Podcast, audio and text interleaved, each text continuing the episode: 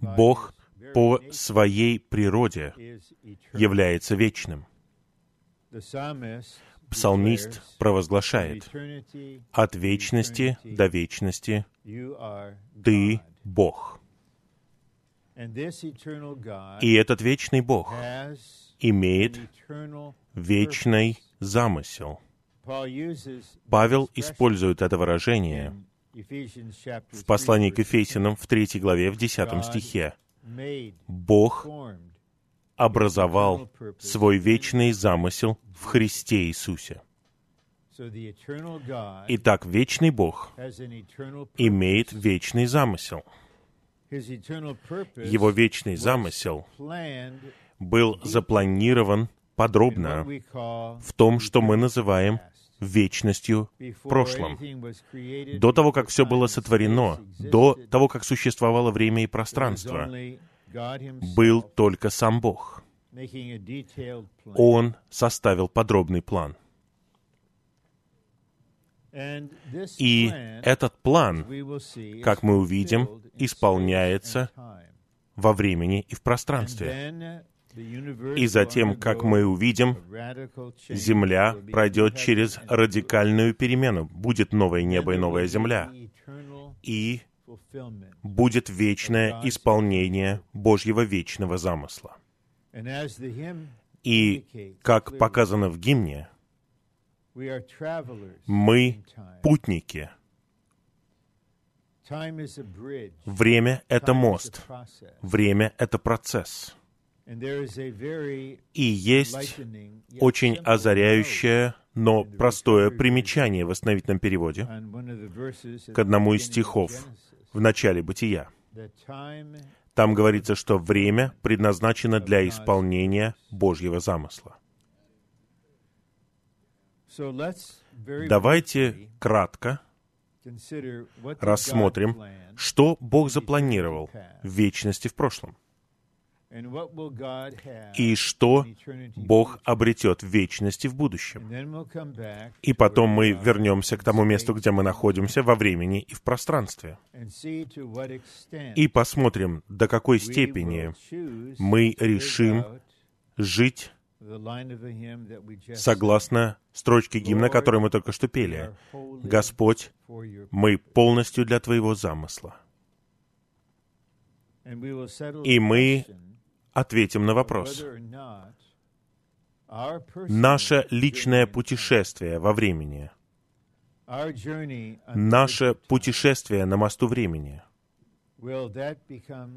будет ли оно вносить вклад в исполнение Божьего замысла? Или наш собственный вердикт будет таким же, как у Соломона? Суета, сует. Все суета. В послании к Ефесиным в первой главе, в стихе пятом, нет, в четвертом стихе, Павел говорит, что Бог избрал нас в Христе, чтобы мы были святыми. Итак, нравится нам это или нет, Бог не спрашивал нашего позволения, и Он решил избрать нас чтобы мы были святыми. Просто задумайтесь на какое-то время. Быть святыми. Только Бог свят. Быть святым значит иметь ту же природу, что и Бог. Нет, мы не будем Богом в божестве. Это чушь. Но мы будем иметь божественную природу. И в нескольких стихах во всей Библии показано, что Бог говорит, «Будьте святы, как я свят». Итак, быть святым значит быть таким же, как Бог по природе. И следующий стих, послание к Ефесянам 1.5 говорит, что Бог предопределил нас к сыновству. И снова, Бог, не спросив нашего разрешения, решил нашу судьбу еще до того, как Он сотворил все. И в этом стихе не говорится, что мы предопределены к спасению. Там не говорится, что мы предопределены к небесам. Там говорится, что мы предопределены к сыновству. И такие слова, как «сыновья», «братья» в Новом Завете включают в себя всех верующих мужчин и женщин, точно так же, как выражение «невеста», «пара» включает в себя всех верующих мужчин. Именно так Бог видит все, и так Он говорит. Это показывает совершенно ясно, что у нас будет жизнь Сына. И мы будем иметь положение сыновей. Эти два стиха. Бог решил в отношении нас и миллионов других вы будете святы. И вы будете зрелыми сыновьями, наполненными божественной жизнью, и выражать Бога. И в конце первой главы послания к Ефесянам мы видим ключ. Для чего все это? Эта глава заканчивается словами о церкви, которая есть тело Христа, полнота того, кто наполняет все во всем. И это органическое тело Христово является совокупным выражением Бога в Христе. А теперь мы перематываем вперед, и мы заглянем в вечность в будущем. Что Господь сказал апостолу Иоанну? Он был очень ограничен в пространстве, он был на каменистом острове Патмосе, он был ограничен временем, ему было 90 с лишним лет, но он все равно был в духе. Небеса были открыты, он получил окончательное откровение. И в 21 главе ангел говорит ему, «Поднимись сюда, я покажу тебе невесту, жену Агнца». Совершенно ясно, ангел говорит ему, «Я покажу тебе личность». Но что увидел Иоанн? Он увидел святой город Иерусалим, который сходит с неба от Бога, который приготовлен как невеста, украшенная для мужа, и имеет славу Божью. Разве это не что-то таинственное? Я покажу тебе личность, невесту, жену. И эта личность показана как город. Очевидно, никто на Земле не женится на Бостоне, как бы вы его не любили. Я не думаю, что вы захотите жить во веки веков женатыми на городе. Даже вы не женитесь ни на Париже, ни на Нью-Йорке. Это невозможно.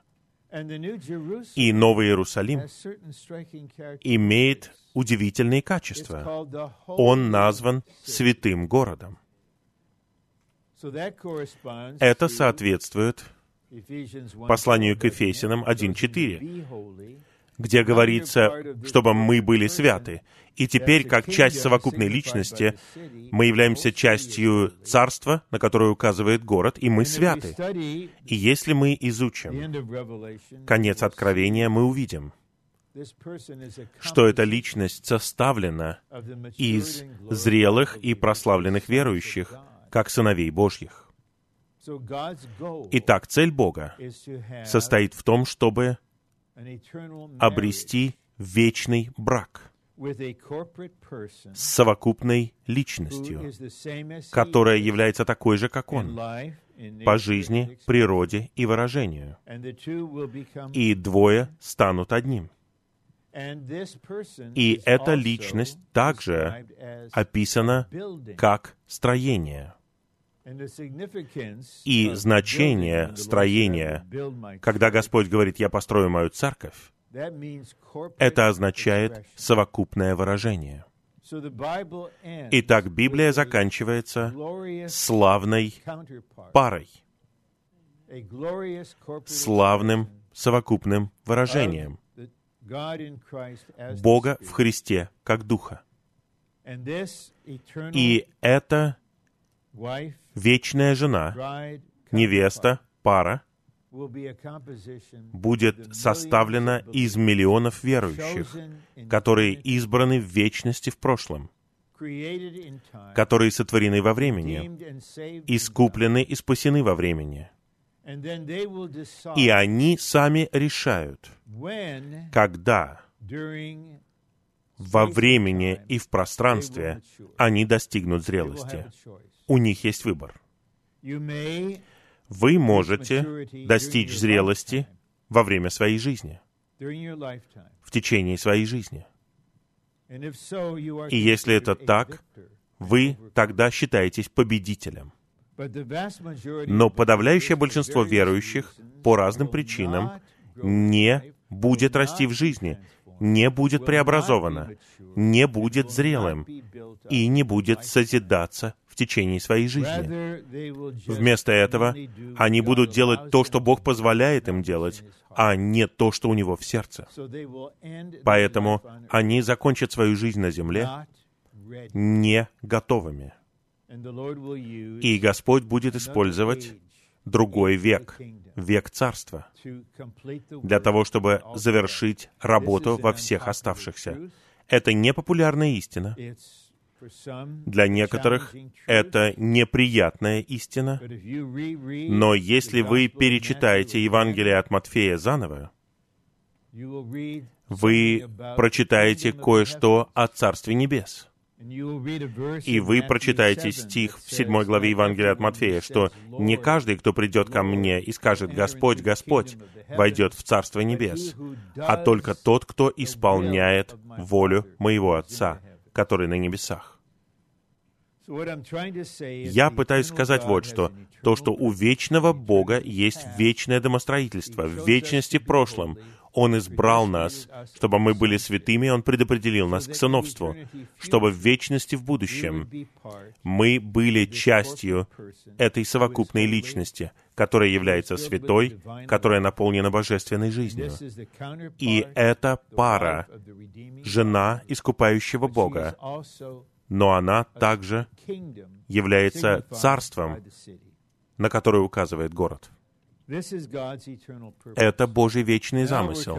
А теперь мы переходим к нам, где мы находимся во времени и в пространстве. И я хотел бы обратить ваше внимание на два особых выражения апостола Павла. Во втором послании к Тимофею 1.9 он говорит, что Бог спас нас и призвал нас согласно своему собственному замыслу. Я не знал этого. Когда я поверил в Господа, когда Он вошел в меня, мне через несколько недель должно было исполниться 16 лет. Те, кто был рядом со мной, все служители, они тоже этого не знали. Я потом решил получить богословское образование в Принстоне, в Нью-Джерси. И ни один профессор этого не знал. Я написал очень интересную курсовую. Там были особые тезисы, но я при этом ничего не знал. Только когда я пришел в Господнее восстановление под служение века, я увидел, в чем состоит Божий замысел.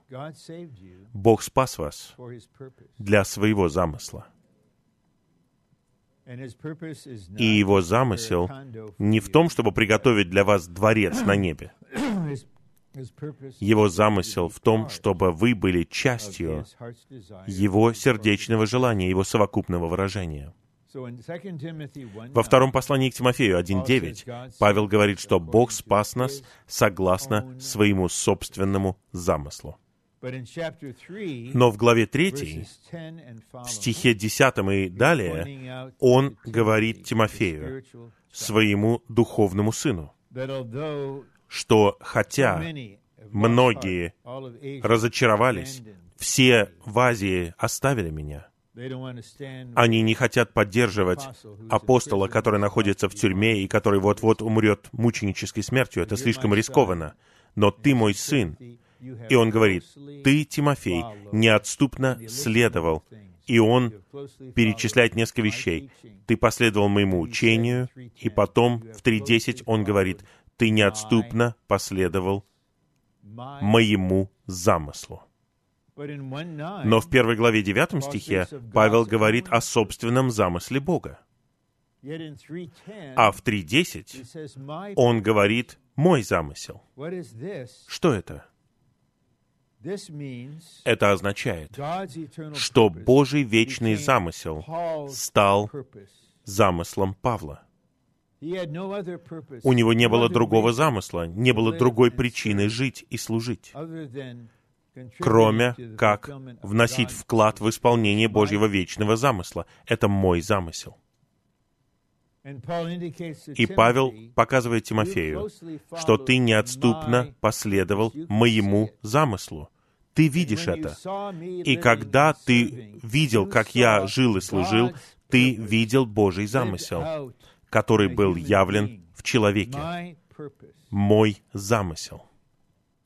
И в следующей главе он показывает снова Тимофею, что он, Павел, теперь закончил свой бег. Его бег во времени закончился. Он сражался добрым сражением, он сохранил веру, он закончил свой бег. И он изливается, он готов умереть мученической смертью, и ему приготовлен венок праведности. Но он должен был сказать Тимофею, «Исполняй свое служение». Итак, Здесь мы видим, с одной стороны, очень глубокое откровение в послании к Ефесиным и в книге Откровения о Божьем вечном замысле. А с другой стороны, мы видим действительность всего этого.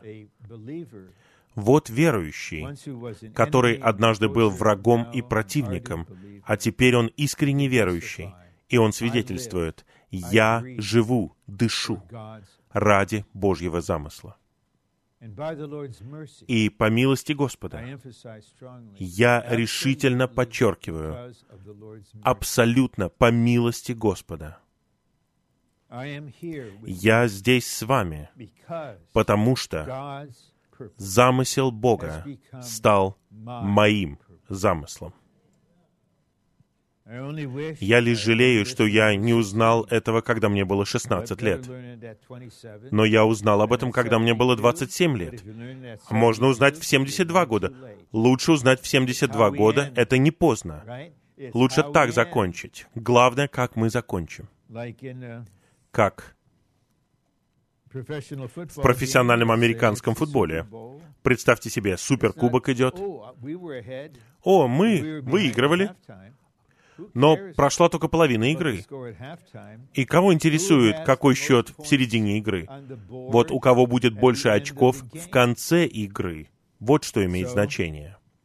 Итак, какой бы у нас ни был возраст, какая бы у нас ни была личная история, сколько бы ошибок мы ни совершили, мы находимся под всевластной милостью Господа, под Его нежной любовью — он за нас, Он снабжает нас, Он воодушевляет нас, поэтому мы собраны здесь все вместе. Я хочу представить вам тему этой конференции, но я хотел бы сказать еще одну вещь. Я хочу ясно показать, что происходит во мне в отношении этих четырех сообщений. Они будут представлены на двух уровнях. На уровне истины и на уровне переживания. И мы знаем из послания к Ефесянам, из двух молитв Павла, что на первом месте стоит откровение. Павел молился о духе мудрости и откровения, чтобы мы узнали, что в сердце у Бога, в чем его замысел. А затем в третьей главе он молится о нашем переживании. Он молится о том, чтобы мы были укреплены силой через Его Духа в нашего внутреннего человека, чтобы Христос устроил себе дом в наших сердцах через веру, чтобы мы наполнились ко всей полноте Божьей. И это приводит нас к следующему. Истина в Новом Завете — глубокая. Это божественная мысль, раскрытие Божьего сердца, раскрытие Его воли. Именно так Бог думает, вот что Он хочет. Но реальное применение в жизни очень простое. Я знаю одну ситуацию на одном континенте, там все закончилось уже. Но был один работник, который трудился там, и его видение было таким в отношении людей на этом континенте. Они не способны понять то, что высвобождается в служении. Поэтому он ездил, слушал сообщения, и потом он возвращался к себе, в свое царство, и преподносил упрощенную версию. Для меня это неуважение к другим людям. В 1995 году брат Ли послал несколько из нас на юг Филиппин, чтобы мы сражались за вершину божественного откровения и противостояли противникам. Мы говорили, что Бог стал человеком, чтобы сделать человека Богом по жизни и природе в Христе, но не в божестве. Я был на юге, в центре сражения. И я познакомился с этими драгоценными ведущими братьями и соработниками. У них не было выбора. Они выросли в полной нищете. У большинства из них образование прекратилось в третьем классе. И вот они трудились рыбаками и земледельцами день и ночь, чтобы дать своим детям возможность поступить в университет и получить образование. Но я могу засвидетельствовать, что все они могли принимать высочайшую истину. Поэтому я усвоил, что мы не презираем никого. Мы не выше других. Если мы можем преподнести истину ясным образом, тогда в людях есть сотворенная Богом способность. Это дух и разум, которые работают вместе, и свет сияет в вас. И вы все видите, и вы способны все понять. Вам не нужна докторская степень по богословию из Гарвардского университета.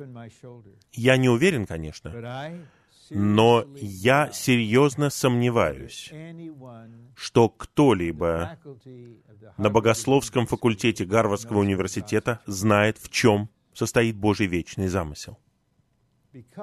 Потому что, если бы они знали, они не были бы профессорами в Гарвардском университете. Это ну, понимаете, я не рвусь в бой, но при этом мы готовы противостать всей системе богословия традиционного христианства и показать им Слово Божье. А теперь я хочу объяснить общую тему, и потом мы рассмотрим план с этими двумя линиями развития. Истина и переживание жизни. Итак, знать, переживать и служить. Глубинный состав Божьего строения. Знать — это указывает на наше духовное понимание. Господь говорит об этом в своей молитве в 17 главе Евангелия от Иоанна. «Вот вечная жизнь, чтобы они узнали Тебя, единственного истинного Бога Иисуса Христа, которого Ты послал. Божественная жизнь позволяет нам узнать Божественное. В первом послании Иоанна 5.20 брат Иоанн говорит, «Мы знаем, что Сын Божий пришел и дал нам понимание, чтобы мы узнали того, кто истинен, и мы в том, кто истинен, и в Его Сыне Иисусе Христе. Это истинный Бог и вечная жизнь. Итак, Сын Божий пришел и дал всем нам духовное понимание, чтобы мы узнали что-то божественное, Возможно, вы сварщик, возможно, вы Нобелевский лауреат по физике. Мы все находимся на одном уровне. Как люди, мы все должны дышать, пить, есть. И у всех у нас есть способность. И мы должны переживать. Это означает, что Дух действительности работает в нашем возрожденном духе и вводит нас в действительность того, что мы изучаем. И вот у вас есть ощущение, я касаюсь чего-то действительного, я касаюсь действительности всего, что я слушаю сейчас. И служить это означает, что мы заботимся о других, заботимся друг о друге, и мы раздаем эту действительность в других. Что-то внедряется в наше существо и становится частью нашего состава. И теперь все мы — это часть предписанного Богом пути — восстановления пасторства во взаимности. У нас нет категории братьев, которые находятся выше других. Они просто эксперты во всем, им никто не должен помогать. И вот они спускаются на уровень других и пытаются заботиться о других. Это иерархия и система духовенства и мирян. Мы все овцы. Нам нужно пасторство. Мы все пастыри, которые могут пасти. Поэтому иногда я как бы подталкиваю полновременных обучающихся и задаю им вопрос. Как вы думаете, я могу пасти вас? Конечно, они говорят «да», но это лишь ловушка для моего следующего вопроса. А вы верите, что вы можете пасти меня? Вы должны верить в это, потому что вы можете. Я не могу жить без вас, я не могу жить без членов тела. Итак, служение — это не когда кто-то делает сообщение на 75 минут. На самом деле, мы все можем вкладывать в других людей, если они не спасены. Господь может сиять через нас в них, а если они уже верующие, тогда мы просто заботимся друг о друге. И то, что мы видим, переживаем, и то, что мы преподносим, это состав строения Божьего. Строение Божье — это в конечном итоге тело Христова, а тело Христова завершается как Новый Иерусалим, то есть совокупная личность, жена искупающего Бога. Однако эта совокупная личность также называется городом, потому что она также является Царством Божьим. Она выражает Бога, она представляет Бога. Это строение. И это строение имеет органический состав. Это не просто организация, это что-то, что растет органически в жизни. Точно так же, как все мы начинаем одинаково, с одной клетки. А как мы превращаемся в то, чем мы являемся сейчас? Есть закон жизни в этой живой клетке, который направляет развитие этой жизни на всех ее этапах. Поэтому сейчас, как трехчастные люди, мы имеем состав. Мы не роботы, мы не что-то механическое, мы имеем состав. Строение Бога его совокупная личность также имеет состав. Она была избрана, чтобы быть святой. Святость — это часть состава. Она предопределена, чтобы быть сыном, который выражает Бога в божественной жизни. Божественный элемент — это часть состава. В конечном итоге мы увидим в послании к Колосинам, что всеобъемлющий Христос, сам Христос, является составом нашего существа потому что Он устраивает себе дом в нашем сердце. Это означает, что Он пропитывает ваше внутреннее существо собой, пока ему не будет уютно жить там вовеки. Это состав. Но сейчас мы добавляем к слову «состав» слово «глубинный». Это указывает на что-то сущностное, на сущностную природу чего-либо. Вот что такое.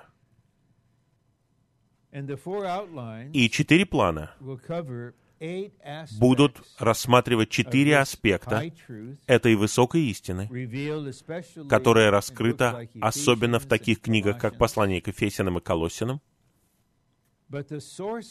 но источник этой истины — это Бог как свет. И Слово раскрывает истину объективно. Но божественная жизнь сияет на это Слово, и оно становится действительностью и истиной в нашем существе. Посмотрите, как Господь обратил Савла Тарсянина. Он был наверняка гением. Он не послал сверхапостола, который бы переспорил его. Он просто послал свет. Свет с неба ярче, чем солнце. И сущность служения Павла состояла в свете. Бог поручил ему в то самое время открывать глаза людей и обращать их от тьмы к свету. И во втором послании к Коринфянам он говорит, в четвертой главе, в стихе шестом, что Бог, который сказал, «Из тьмы пусть воссияет свет», Он воссиял в наших сердцах и озарил знание Бога в лице Иисуса Христа. Итак, как Бог приносит истину в нас? Он сияет в нас. Враг ненавидит это. Поэтому его стратегия состоит в том, чтобы нападать на разум. Это тоже во втором послании к Коринфянам в 4 главе. Он ослепляет мысли, он искривляет мысли, он закрывает разум, чтобы свет не мог войти в разум, чтобы он не прошел через сердце и не достиг духа. Поэтому это ирония целая, когда вы видите этих просто блестящих, умных людей. Они намного умнее меня.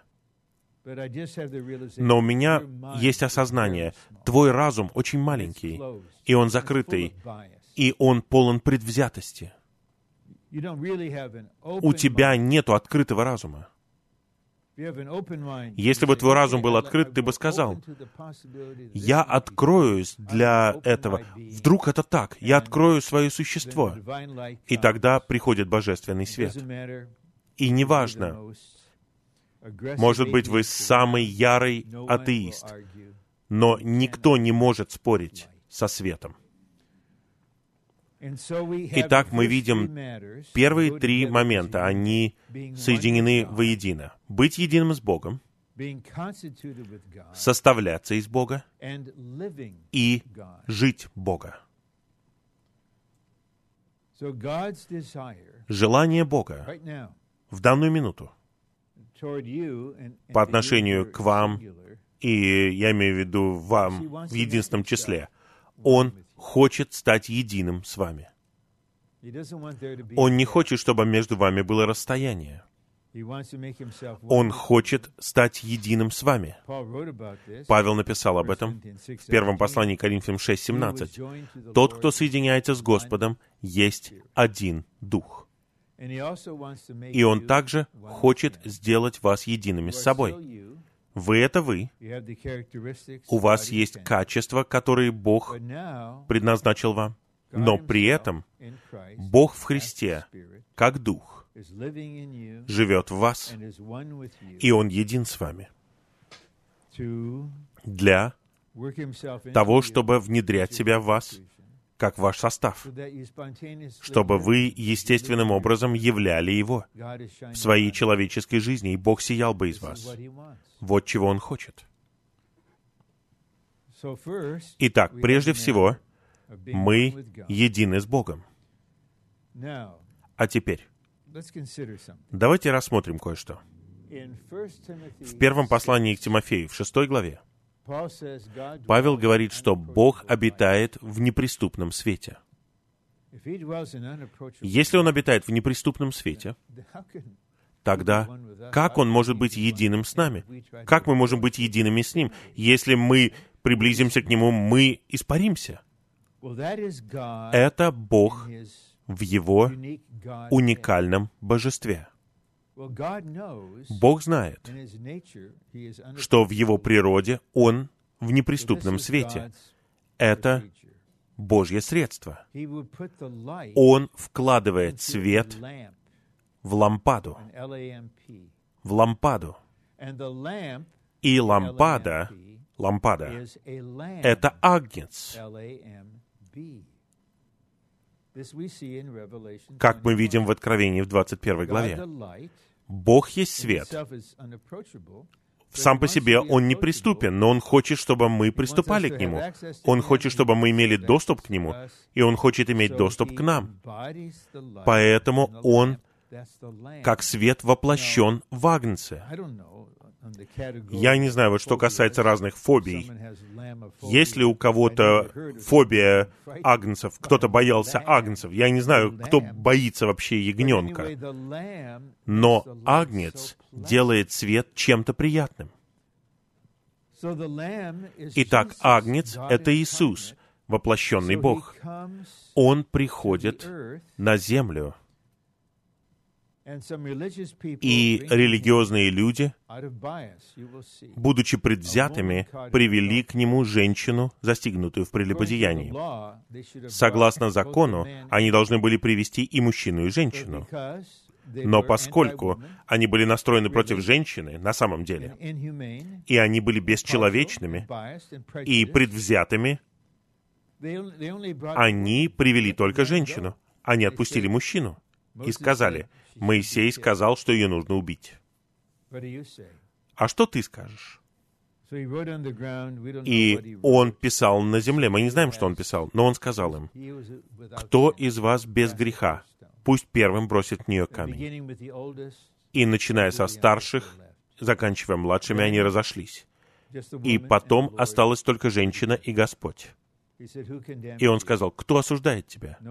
Никто. И он говорит, «И я не осуждаю тебя. Иди и больше не греши». И потом он сказал, «Я есть свет мира». Вот так приходит свет. Какой-то стыд, какой-то позор, когда вас застигают в таком состоянии. И группа религиозных фанатиков приводит вас туда и хочет побить вас камнями. И свет в Агнце как лампаде, сияет мягко на вас. Он любит вас и говорит, «Ты прощен, больше не греши. Я есть свет, я есть истина, истина освободит тебя». Это было в его воплощении. Это было две тысячи лет назад. Но в результате его смерти и воскресения он стал не только прославленным Христом в воскрешенном теле на престоле, Он стал животворящим Духом, который входит в наш Дух, со всем, чем Он является. И мы знаем из притч 20.27, что человеческий Дух — это светильник Господень. Итак, Господь входит в светильник как свет и зажигает и озаряет нас в нашем внутреннем существе. Сейчас все мы, кто возрожден, в нас сейчас есть свет, который горит глубоко внутри. И это раньше был неприступный Бог. Теперь Он стал не просто доступным, теперь в Него можно войти. Мы можем быть едиными с Ним, Он может быть единым с нами. И что у него в сердце? Он хочет постепенно убрать все препятствия в нас. И он хочет абсолютно слиться с нами и быть единым с нами. И чем более мы едины с Ним, тем больше у нас появится внутренних ощущений, непоколебимый мир, неописуемая радость.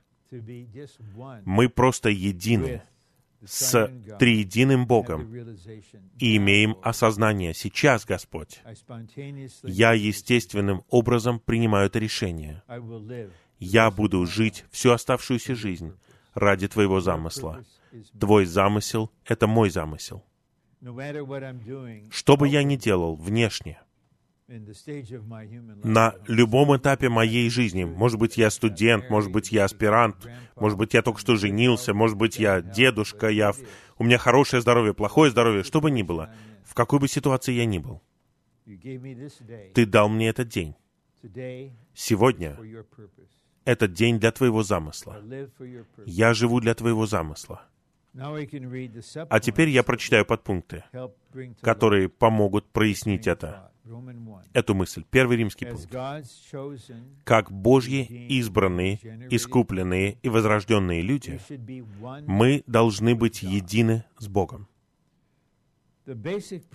Основополагающий принцип Библии состоит в том, что в Божьем домостроительстве, то есть в Божьем плане, который состоит в том, чтобы раздать его, в его плане Бог делает себя единым с человеком и делает человека единым с ним.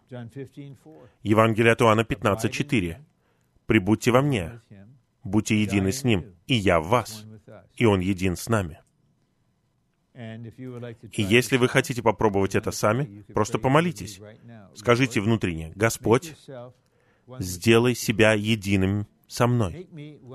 Становись единым со мной сегодня, чтобы о, через 12 или 13 часов, когда я буду ложиться спать, я бы прошептал тебе, я более един с тобой сейчас, чем когда я проснулся сегодня утром. Я верю, что это происходит. Дни имеют значение, время имеет значение. Б. Бог желает, чтобы божественная жизнь и человеческая жизнь соединились вместе и стали одной жизнью, которая имеет одно житие. Тот, кто соединяется с Господом, есть один дух. Это стих. Один дух. В. В Библии быть единым с Богом значит быть слитым с Богом. Бог со своей божественной жизнью и природой сливается с нашей человеческой жизнью и природой. Но при этом мы люди, а Он Бог. Но при этом мы становимся другого вида людьми, потому что теперь в нас живет Бог. И это не устраняет нашего человечества. Вот что значит быть Бога-человеком, быть божественно-человеческим и человечески-божественным. Библейское единство с Богом — это единство, в котором мы входим в Бога, а Бог входит в нас. Первое послание Коринфянам 1.30 от Него, то есть от Бога, вы в Христе Иисусе. Второе послание Коринфянам 13.5. Разве вы не знаете, что Иисус Христос в вас? Я на секунду прервусь. Вот, откровенно говоря, я даже не могу думать об этом концентрированно где-то более чем несколько секунд. Просто для меня это так поразительно. Вот сейчас триединый Бог в Христе, как Дух, находится в нас, как личность. И я говорю это со всем уважением. Господь, Ты не просто с нами, как Эммануил, это Твое имя. Ты в нас. И он, возможно, говорит, да, я знаю, да. Я хочу, чтобы вы знали. Одно из последних слов Павла своему духовному сыну Тимофею. Тимофей, Господь, пусть будет с твоим духом. Господь, пусть будет с твоим духом. Я должен уйти, Тимофей. Я должен уйти в мученической смерти, но Господь пусть будет с твоим духом. Христос устраивает себе дом в нашем сердце. Он хочет выйти из моего духа, хочет расти в нас, пока Он не заполнит наш разум, чувство и волю. Г. Показывает нам истину из книги Иова. Может быть, нам она не нравится, но это часть процесса. Намерение Бога состоит в том, чтобы разрушить нас и построить нас заново из самого себя при помощи Его жизни и природы, чтобы мы были абсолютно едины с Ним. Иов в себе обладал таким благородством, он был таким праведным, его «я» было таким сильным, никто не мог коснуться его. И как Бог мог стать единым с человеком, у которого такая душа. Поэтому Господь позволяет чему-то произойти, что сокрушает все это. Поэтому сегодня его внутреннее существо открыто, и оно готово быть пропитано Богом. И я говорю от лица всего тела, от лица истории в теле. Многие из нас знают, о чем мы говорим. Нам нечего бояться. Я боюсь лишь одного — закончить свою жизнь незатронутым. Вот если Бог не затронет меня, не преобразованным, не спасенным в жизни. И Иов в конечном итоге в 42 главе свидетельствует самому Богу. «Я слышал о тебе слухом своего уха». Это все были лишь какие-то слова, все это доктрина. Я верил в тебя, но теперь мои глаза видят тебя. Поэтому я гнушаюсь собой. Теперь я вижу, чем я являюсь. Я вижу, почему ты должен был коснуться меня, и я каюсь в том, каким я был. Это лишь часть общей картины, это не самое главное, но это часть. И многие в этом зале, мы прошли через разные вещи. Иногда что-то просто разбивающее нам сердце. Но со временем мы оглядываемся назад, и мы действительно поклоняемся Господу за то, что Он обрел. Мы поклоняемся Ему. Он знает, через что мы проходим. Мы этого не чувствуем. Он терпелив. Он знает, что я вознес ему много запоздалых. Аминь. О, Господь, 17 лет назад я вот был таким, но сейчас я могу говорить аминь. И я молюсь вот так вот. Господь, я благодарю Тебя за это переживание. И я также молюсь, чтобы этого больше никогда не происходило. Господь, возможно, скажет нечто такое. Понимаете, Он не пытается быть умнее нас, но Он говорит, этого никогда не произойдет. Но будут другие вещи.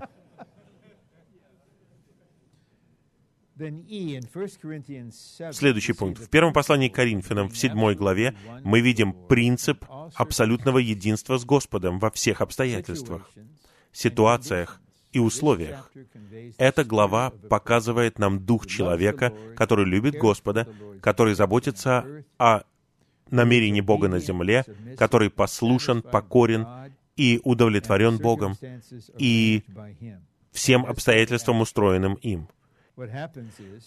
Вот что там было. В предыдущей главе он говорит, что мы один дух с Господом. А теперь в седьмой главе Павел должен ответить на серию вопросов о браке.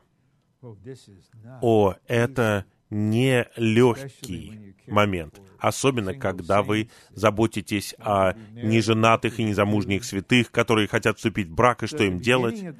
И вот в начале главы он говорит, хорошо, что касается вот этого, у меня есть слово от Господа. И он дает слово от Господа. А затем возникает более трудный вопрос. Он говорит, у меня нет никакого слова от Господа.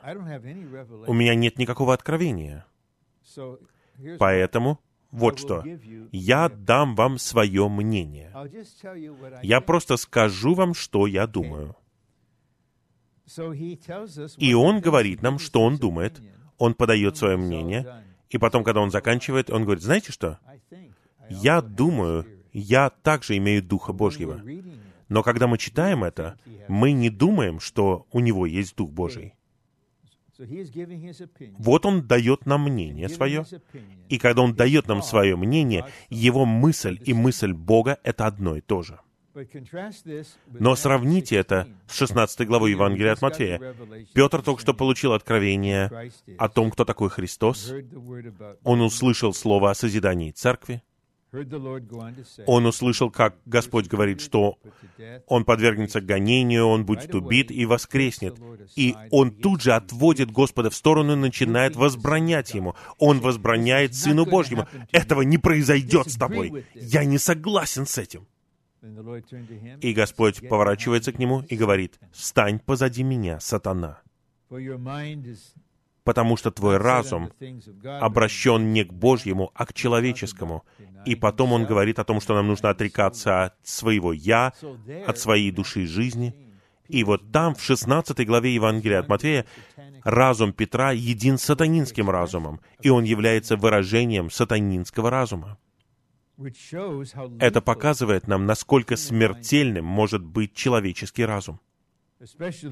Особенно, когда человек даже не верит, что есть враг, и враг может свободно двигаться в нем. А теперь, в первом послании Коринфянам в 7 главе, мы видим человека, который хотел убивать нас. Он дышал убийством.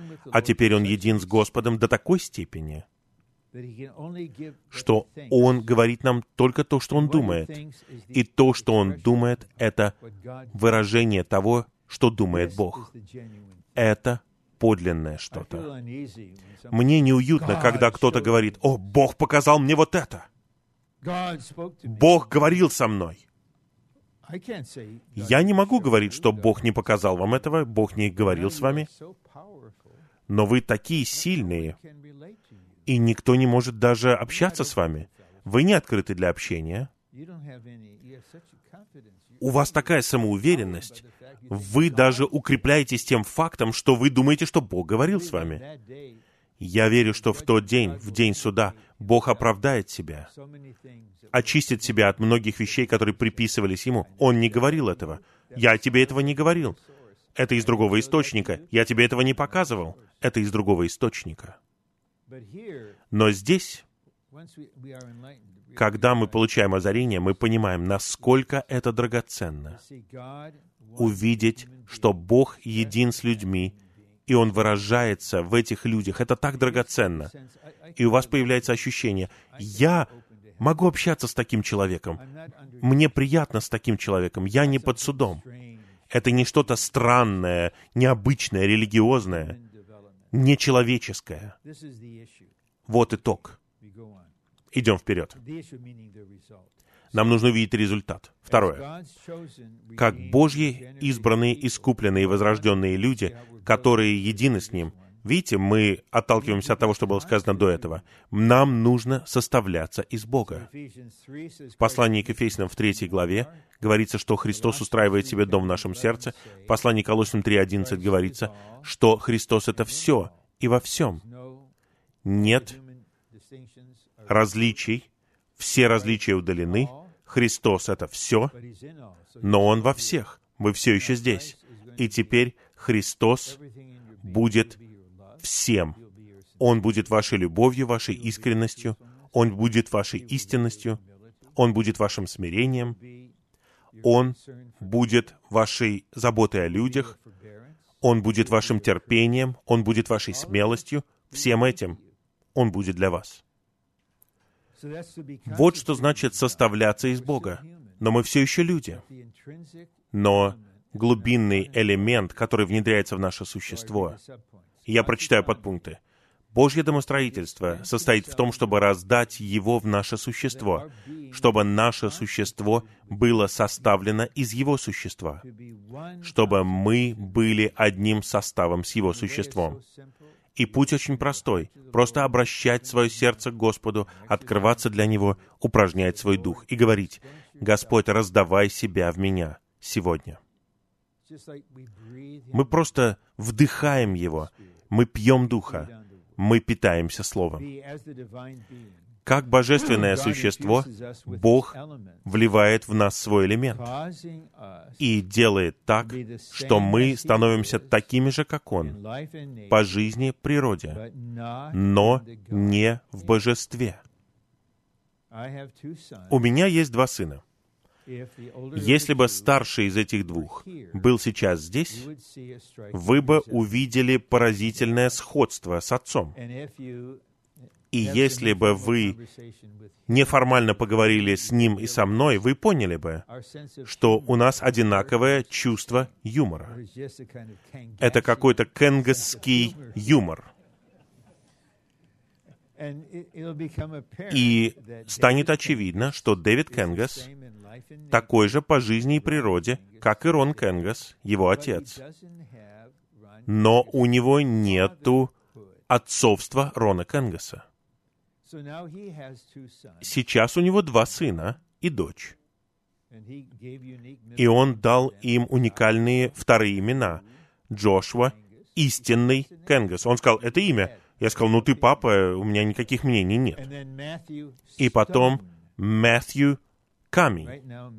Сейчас Матthew немножко стесняется своего второго имени, но учитель в этой христианской школе, где он учился, сказал, когда ты станешь старше, ты будешь благодарен за это имя. Итак, у них есть жизнь и природа их отца, но не его отцовство. Будьте спокойны, мы не заявляем, что у нас есть божество отца. Я не вездесущий, я не нахожусь в Анахайме одновременно и здесь, но Бог одновременно в моем офисе в Анахайме и здесь а я нет. Мы такие же, как Он по жизни и природе, но не в божестве. Мы не самосущие но мы родились от Него.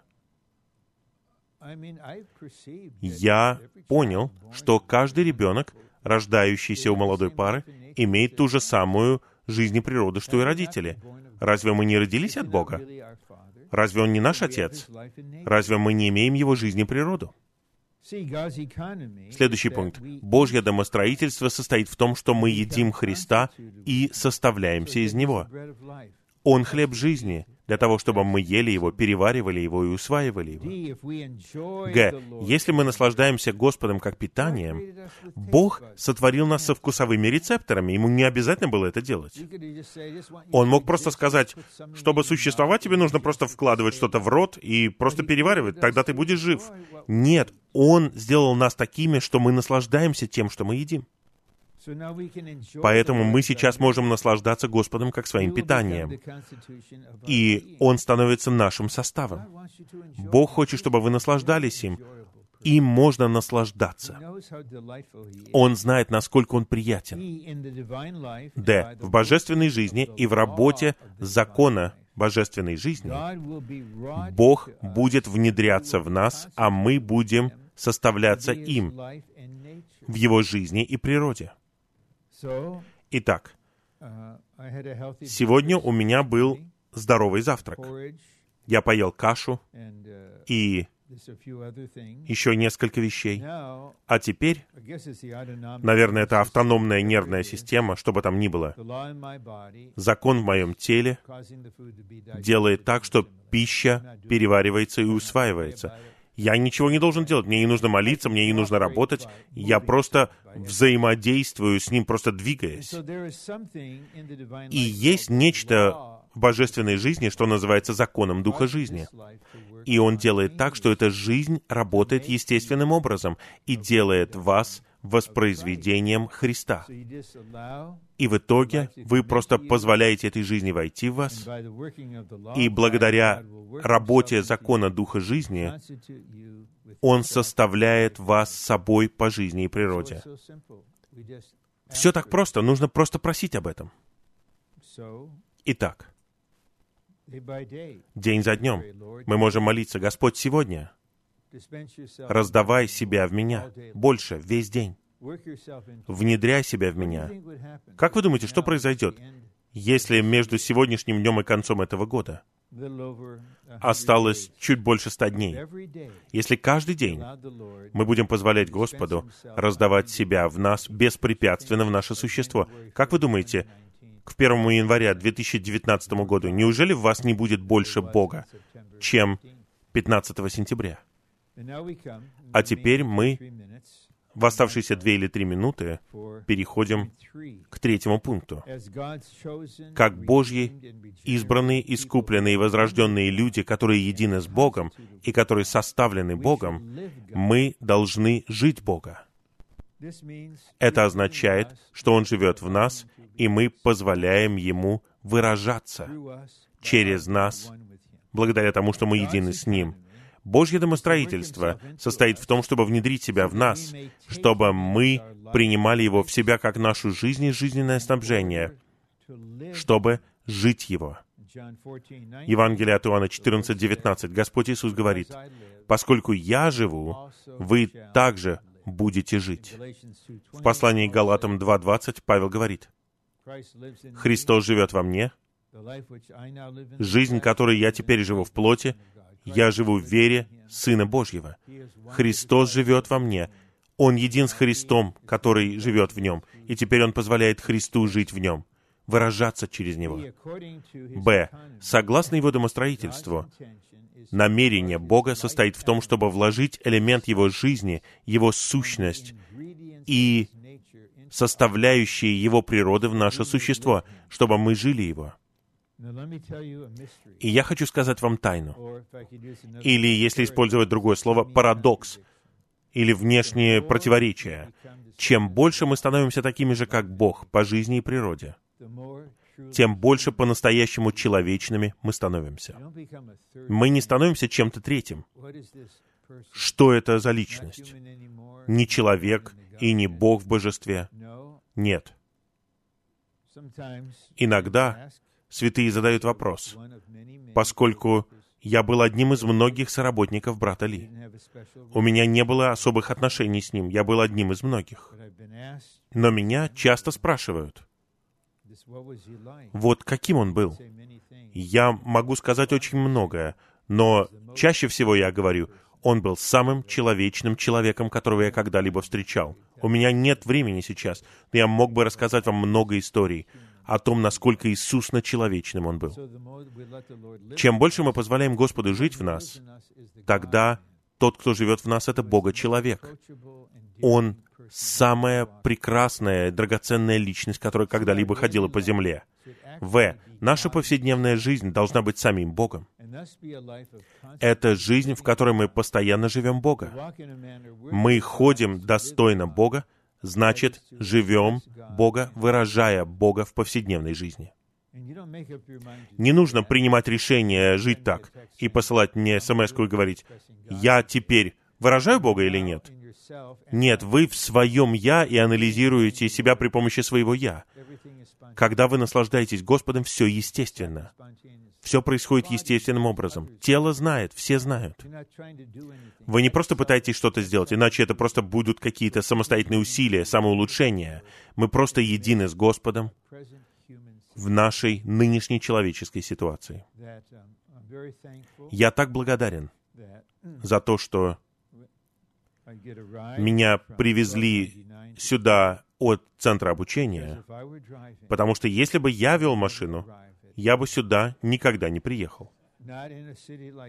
В таком городе, как Бостон, если еще учесть особая способность, которой я обладаю, особый дар у меня есть. Это просто чудодейственный дар. Это дар дезориентации. Я теряюсь без усилий, где угодно. Это поразит вас, насколько мне легко потеряться. Поэтому, если бы я вел машину, о, просто ехать из точки А в точку Б было бы для меня настоящим испытанием. Но теперь я один дух с Господом. Без GPS я не знаю, как двигаться, я не знаю, как пользоваться Гуглом. Я знаю, что это что-то хорошее, но я не знаю, как им пользоваться. Кто-то, наверное, поможет мне когда-либо. Но суть вот в чем. Просто в человеческой ситуации — мы учимся быть едиными с Ним. И последний пункт. Сегодня мы участвуем в божественной жизни и в божественной природе, чтобы мы могли жить Бога в нашем человечестве. Итак, истина глубокая. Мы становимся едиными с Богом. Мы составляемся из Бога. Мы живем Бога. Но переживания жизни такие простые. Мы просто открываем свое существо для Него мы соприкасаемся с Ним, мы читаем Его Слово с молитвой, у нас простые короткие молитвы. Господь, расти во мне сегодня, внедряй себя в меня сегодня. Сделай так, чтобы я наслаждался Тобой сегодня. Это что-то простое, что-то приятное, что-то действительное, что-то практическое. И это наша судьба. У нас нет выбора. Мы будем святыми, мы будем сыновьями Божьими, мы будем парой искупающего Бога. Почему бы нет? Почему бы нам не позволить Ему внедрять себя в нас, чтобы наша жизнь во времени и в пространстве внесла вклад в исполнение Божьего вечного замысла? Теперь братья скажут нам, что мы будем делать дальше. У нас будет сдвоенное собрание, оно закончится в 12.30. Как мы сейчас будем распоряжаться временем, пусть братья покажут нам.